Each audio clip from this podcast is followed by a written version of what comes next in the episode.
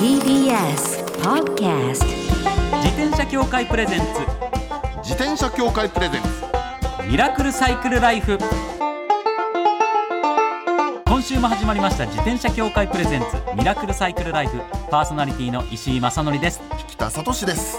1年が過ぎるのは早いものでございまして本日が今年最後の放送となります。そうです。は2021年ラストの今日も自転車って楽しいを合言葉にサイクルライフの魅力を元気にお伝えします。い、はい、まずはこちらのコーナーから。週刊自転車ニュース。当番組が独断で選んだ気になる自転車ニュース。まずはこちら。郵便局に自転車チューブの自販機、これすごいですよね。これ私も聞いてびっくり。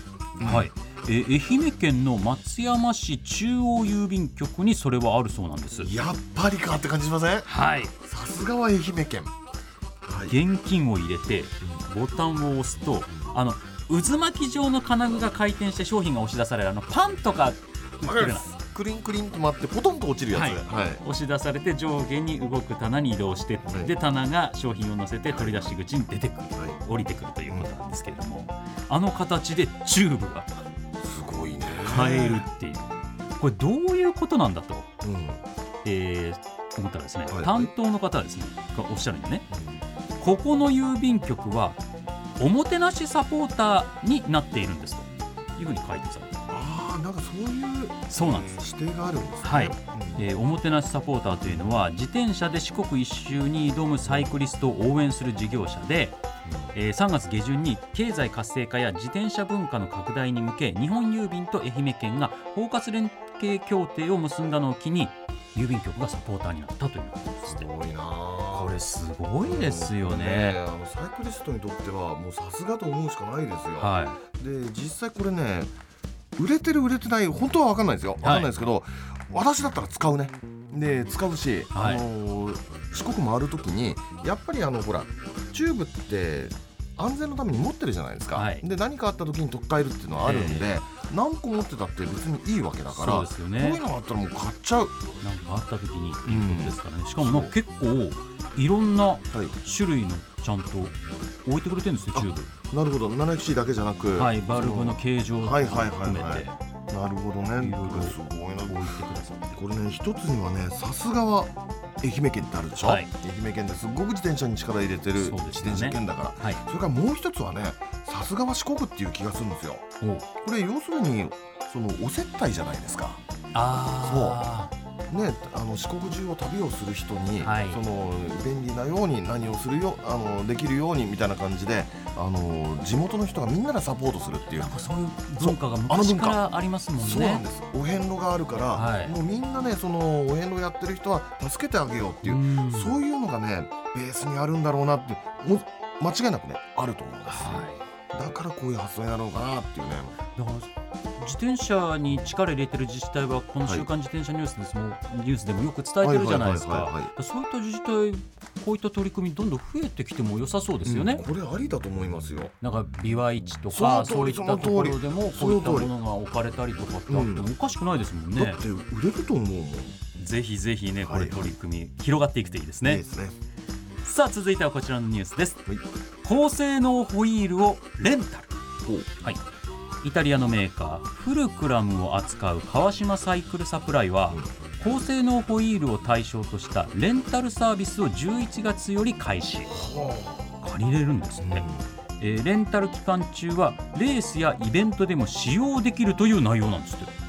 ほこれはレースとかね積極的に参加するからありがたいですよね。いやこれはねよくこんなことができるなと。はえいくらなんですはい、これね、うん。えーロングセラーホイールからプロが使うハイエンドホイールまで17種類が用意されていて、最長で15泊16日のレンタル。結構長い期間借りれるんですよ、でプランは2タイプです、はい。えーじっくり1種類レンタルでは1種類のホイールを10泊11日レンタルで価格が6000円。ほで乗り比べ最大2種類レンタルでは2種類のホイールを15泊16日レンタルで1万1000円となっているね結構自転車を知らない人にとっては高いなと思うかもしれないけど、はい。知ってる人にとっては激安。そうなんですバーゲンよね価格。そもそもで言うと、はい。こういうハイエンドホイール高いじゃないですか。高いんですよ。20万とか普通にするわけですよ、はい。高いんです。そう。でそれがですよ。でそのレースに使っても OK、はい。イベント OK で試してみたいっていう人はすっごく多いと思うわけいやだってさ20万買ってみたけど自分に合わなかった。そうそうそうそうそう。買えないの目も当てらんないですよね。本当にそう。それが6000円でしょはい、で借りることができて。で実際レースとかで走ってみた感触を試すこともできてってことですから、これはね正直言ってやってみたいもん。うん、6000円で済むんだったらもうぜひやってみたい、で一方でねホイールって傷が入ったりなんたりするじゃないですか。ありますよね。いいのって感じ。そうですねどういうふうに用意されてるのか。でもいろんな企業努力でこういったサービスを始めてくださってるってことですから。いや本当にありがたいことですよね。ね。いやこういう取り組みもだんだん広がっていくんでしょうね。明らかにやっぱりこうやってこの「週刊自転車ニュース」でお伝えしていることで変わってきたことを感じますもんね、肌で。感じる。そうなのそうなの。いやだからこういうこともどんどん広がっていってもらって、自転車乗る人が増えるっていうのが一番嬉しいことですからね、うん。ぜひぜひ取り組み広げていただきたいと思います、以上週刊自転車ニュースでした。この後はゲストコーナー先週に引き続き、折りたたぶの作者漫画家のこんちきさんをお迎えします。自転車協会プレゼンツミラクルサイクルライフ。この番組は自転車協会の提供でお送りします。自転車協会からのお知らせです。スポーツ用自転車の場合きめ細かいメンテナンスも必要ですね。だからしっかりとした技量や知識を持ったスタッフのいるお店でお買い求めいただくことがとても大切なんです。そこで誕生したのが SBAA プラスです。この SBAA プラスとは一定の実務経験と十分な技量を持ち自転車協会主催の試験に合格した販売者の方にだけ認定されます。今回制度が一部改正になり認定者にスポーツ用自転車安全整備基準に基づいた整備を受けてもらうと SBAA プラスマークを貼ってもらうことができます。だから SBAA プラスマークはしっかりとしたメンテナンスを行った安全安心の証と言えます。SBAA プラス認定者のいるお店でメンテナンスを受けて快適なサイクルライフをお楽しみください。SBAA プラスについての詳しい情報は自転車協会 SBAA ホームページ SBAA-bicycle.com まで。さあゲストコーナーです。先週に引き続き漫画家のこんちきさんです。よろしくお願いいたします。よろしくお願いしよろします。くお願いします。こんちきさんも私たちと同じサイクリストでいらっしゃいます、はい。自転車が好きな少女ユーミとナオのほのぼのとした日常を描くミニベロが登場する作品折りたたぶなどを手掛けられていますということでもうね先週はその折りたたぶそうの愛読者の2人、僕ら2人がもういろいろ作品についてあれやこれやと聞いてしまったんですけども今日はちょっと、そのこんちきさんご本人のサイクルライフについてはい。しっかり深掘りしていきたいかなと思ってるんですけどそもそもどんなきっかけでこういった自転車に乗るようになられたんですか？先週もう折りたたぶ書く前から、あのー折りたたみ自転車にはもう乗っていたっていう話でしたけど。えーっと学生の頃に曽田正人先生のあ社会的だ釈迦力ですね。はいはいはいははい。いあれは燃えましたね。燃える漫画ですね。燃える漫画でした。うん。あれを読んでしまって出会ってしまって、はい。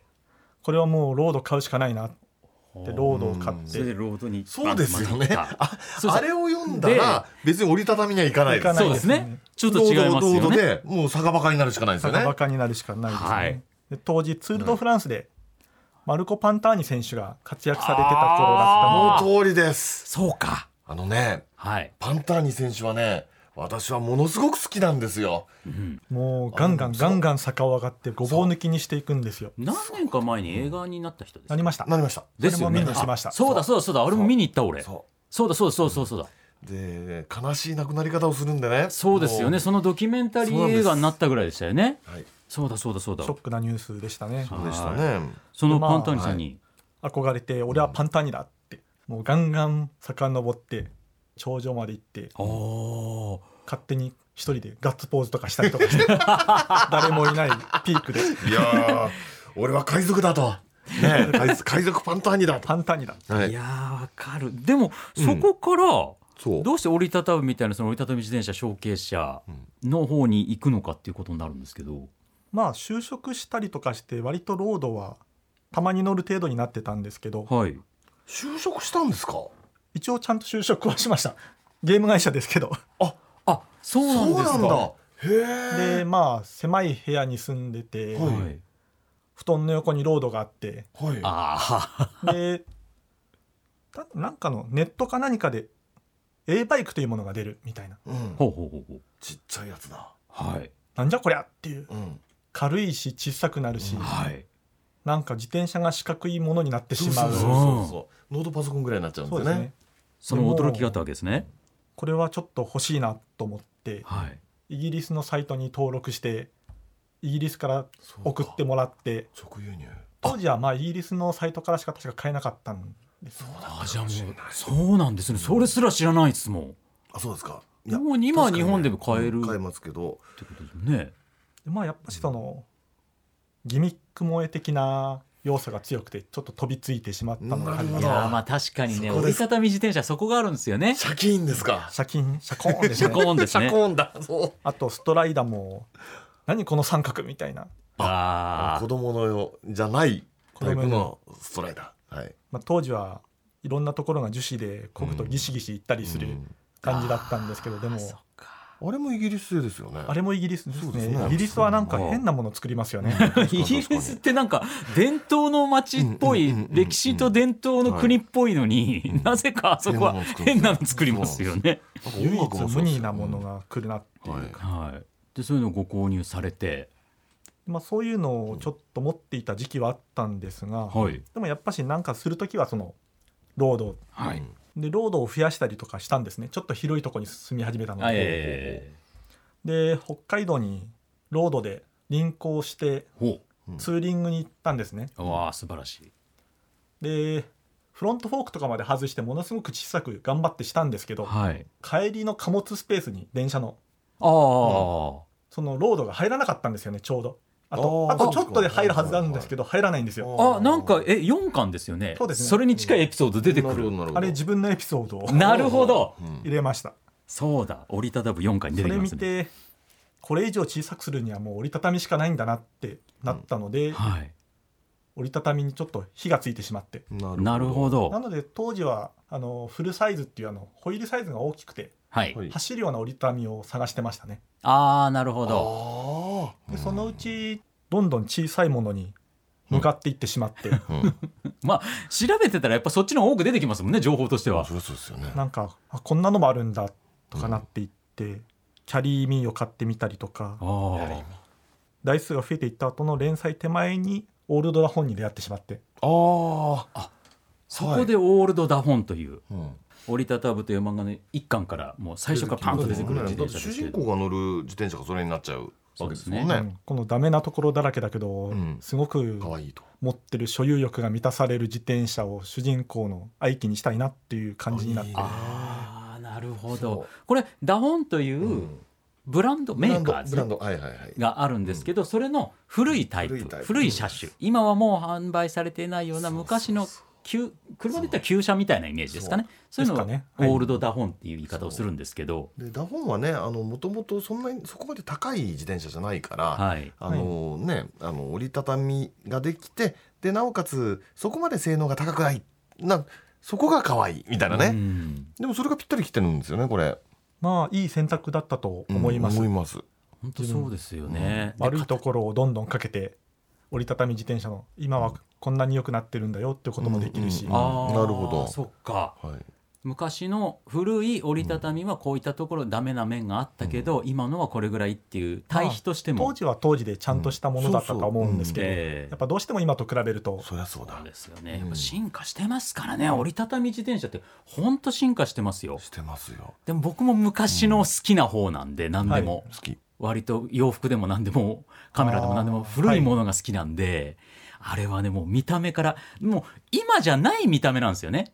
ああま今のものにはない見た目を持ってるんですよやっぱオールドダホン、はいうん。あの漫画の中に出あてくる。そうそうそう。あれたまらないですねあの形。そうですね。あの低いフレームの形とか。あ、はい。そうそうそうそう。何とも言えないんですよ、ヘッドチューブがもうほんと短くて。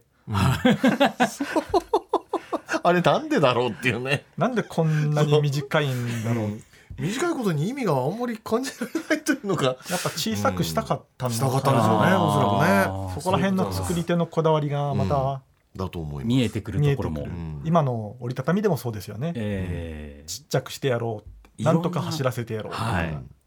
そのだから若い人には分からないっていうカルチャーでもないと思うんですよこれってきっと。うんうんなんか今古着好きな人若い人多いし、はい下北沢とかで古着買ったりとか、確かにそうですよね。れでなんか昔のカルチャーが今可愛いとかエモいとかっていう言い方でうんうんうんうんこう愛される面あるじゃないですか、うんすね。そういう若い人にも刺さると思うんですよねオールドダフォン。この漫画に出てくる、うん。だからその折りたたぶで描いてくださった世界が、こうなんか折りたたぶ始まって、んまあ4巻ではい。完結したわけですけど、そこから僕なんとなくですけどこの番組やってて、いろんなインスタとか SNS とか見てると女性の方でこの世界観を体現してる人がじわじわと増えてる感じがあるんですよ。でその、そこのスタートがこの折りたたぶだったんじゃないかと僕すごい感じてるんですよ。そうなんですかね。いや絶対ありますよ。そうかもしれませんよ。それだとは嬉しいんですけど。なんかうん。アマゾンとはいはいはいかって、はいここアマゾンで物買うじゃないですか。本とかも買うじゃないですか、で折りたたぶ検索するじゃないですか、うん。そうするとあなたにはこんな本がおすすめですってわーって出てくるじゃないですか、うん出てきますね。あれがうん。最近、折りたたみ自転車始めましたとか、うん。そういう女性のはいはいはいはい。方が女性がそうはいいうカジュアルな自転車始めましたって本が、えこんなに出たの？今もうっていうのが多くなってる気がするんですよ。あれ絶対この折りたたぶから始まってるとしか思えんのですよ僕は。小野さん元祖いやーそうだと嬉しいんですけど、うん。YouTube で割とはい。自転車関係の動画とかを見るんですけど、うん。はいはいはい。女性で始めましたっていう人もやっぱし多いですよね。そうなんですよね。そういえばそうだ。増えてる。なんていうんですかね。表だってこううん。バーンってブレイクしてるっていう感覚ではないですけど、うんうん。じわじわ確実に広がってるぞっていう感じがあるんですよねこの折りたたぶ的世界観が。でもなんとなくねこの中に出てくる例えば優美のなライフスタイルあるじゃないですか。はい。でそうすると魅力的だから私もこうなりたいっていう女の子はねやっぱ出てくるわけですよ。出てきますかね、うん。うん。出てくる。それぞれ自分、うん。あのいろんなキャラクターが出てくるわけですけど、うん。うん。自分の感じに合った人が絶対いるはずですもんね。ね、メカの方にグッていく子もいれば、うん。自社仏閣とか歴史のあるとこ回るのが好きな女の子が登場したりだとか、それは私に近いとか歴女の方だったらね、そうか。もしれないし、とかそういう意味では自分を投影できるんじゃないかな女性の方はっていうのは確かにあるかもしれないですすね。ねうん。あと漫画もそう、はい。漫画がきっかけではあるんですけど、うん。折りたたぶのうん。ツイッターの公式を作ったんですね。う。でそこで「ハッシュタグ折りたたぶで」あの折りたたみ自転車乗りの方があ「自分はこう乗ってます」とか「ここに行きました」とかうん「花畑があります」とかえーシェアリングですか今流行ってる、ありますね。で。コーヒー飲んでますとかそういうのをどんどん発信してくれてるんでそれを見てちょっと漫画は読んでなくてもその折りたたみの楽しみ方があこんなことができるんだっていうのが広がってくれてるのはあるのかなと思いますね。なるほど。そうかもなじゃあ折りたたぶ自体はとりあえず一回完結しましたけれども、はい、その息吹はずっとそういった形で残っつながってってるわけですねそう。ですね自分が書かなくてもちゃんと折りたたみを啓蒙してくれる場ができてるのが素晴らしいです。ああこれ今はっぽいですねいや本当そうですそれがネッね。ト社会の今というねそうですね。んこれはまさにインターネットの素晴らしい使い方というか。思いますそうかハッシュタグ折りたたぶをつけてうんツイートすればいいんですね。うですね俺もツイートしてみよう。いやちょっとぜひお願いします。はい、お願いします。いや、でも今後、折りたたぶまた第2弾、第2弾ですか？どうですか？もう4巻の時点で割とアップアップでしたけどアあップだったので。素晴らしい。でもですよね。ちょっとした小ネタ漫画はツイッターとかでまた落書きみたいな形であ自転車関連で。公式の方に読者さんが「ハッシュタグ折りたたぶ」で投稿してくれてるんであ、はい。まあそのお礼もありますしあちょっとつないでいきたいなっていう気持ちはあるのであ、はなんか落書き漫画とかはアップできたらなと思ってますね。い。いや、ぜひぜひお願いいたします。では、最後にですけれども、こんちきさんが普段安全に自転車に乗るために心がけていることを教えていただけますか？えーっとバックミラーをつけることですね。おおはいはいはいはいいやた確かにあった方が絶対いいんですよね僕まだちゃんとつけたことないんですけど便利ですバックミラーはねありですよそうですか、もう安全のためにねすごくね。遠くにいる車をまず認識できる、振り向かなくても認識できるので、あああとこれぐらいでこの車来るなっていうのが分かるので,、うん。で近づいてきたらちょっと目線を送ったりとか、うん。手でサインを送ったりとかして、うん。だから多分バックミラーってあのほら湾曲して後ろがわーっと見えるタイプじゃなくて割と距離感がつかみやすいタイプがありですよね。あそうかいろんなタイプがあるんですもんね。そうあありますあります。あ。すごい歪んじゃうものもありますね。そうそうそう。で歪んじゃうタイプはね遠いんだか近いんだか分かんなくなっちゃうんですよ、そう。だからね距離感が分かるようにちょっとねフラットに近い方が実はねあのちっちゃく見えてもそっちの方が安全だったりするの。うーん。バックミラーいやこれは確実にありですね、安全性としては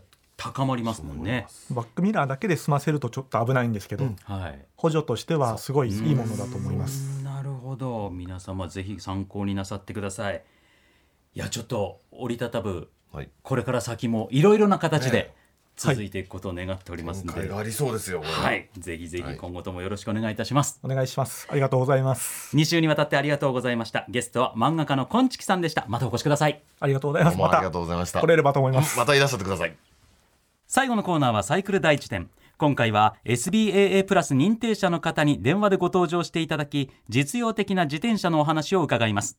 今回は兵庫県宝塚市にありますサイクルパラダイスムーンテイルの佐藤隆弘さんと電話がつながっています。もしもし。よろしくお願いします。よろしくお願いします今回もよろしくお願いいたします。毎度毎度ありがとうございますはい今回結構ね、うんしっかりとした疑問なんですよ。あそうそうなんです。ちょっと私も聞きたい話なんですよねはい、ちょっとお聞きいただきたいと思います。ラジオネームプスロケットさん40代の方ですはい。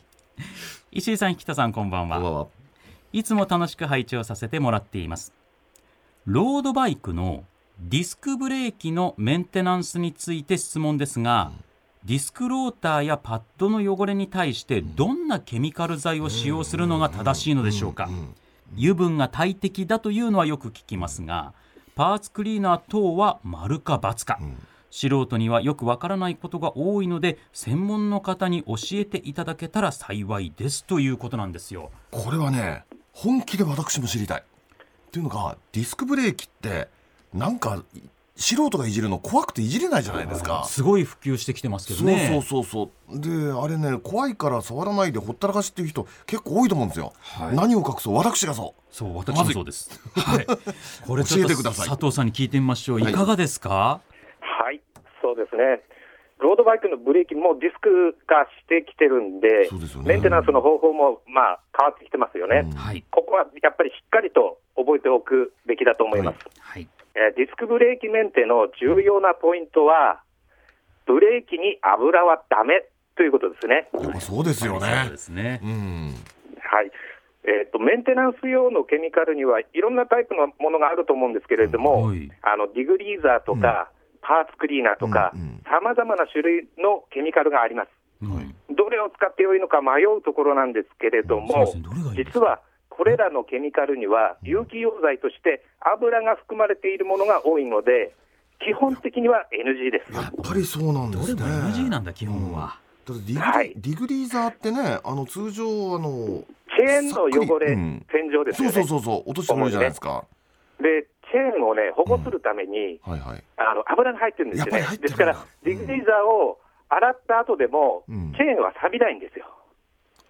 油のために。油が保護剤になってるんで。そのあたりよくできてるんですねそうなんですよ。なるほどはい。でもそれをディスクブレーキに使っちゃそれはダメ絶対ダメだよってことになりますね。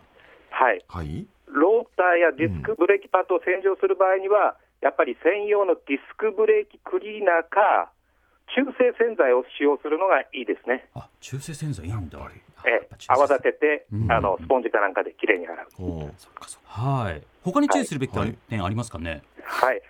さらにですね、その油がダメということでお話ししますと、えっ、と、他の部署をメンテするときに使う油ですね、こういったものが間違って、まあ、かかってしまうっていうことは気をつけてほしい。あそう欲しいですよね。あと、まあ、極端なことを言いますけれども、うん。あと不用意にローターなどを手で触っちゃって、うんうんうん。その手の油がついてしまうっていうのも注意した方がいいですね。そうかそのせっかく綺麗にしてるつもりが手についた油をつけちゃってる可能性とかあるわけですもんね。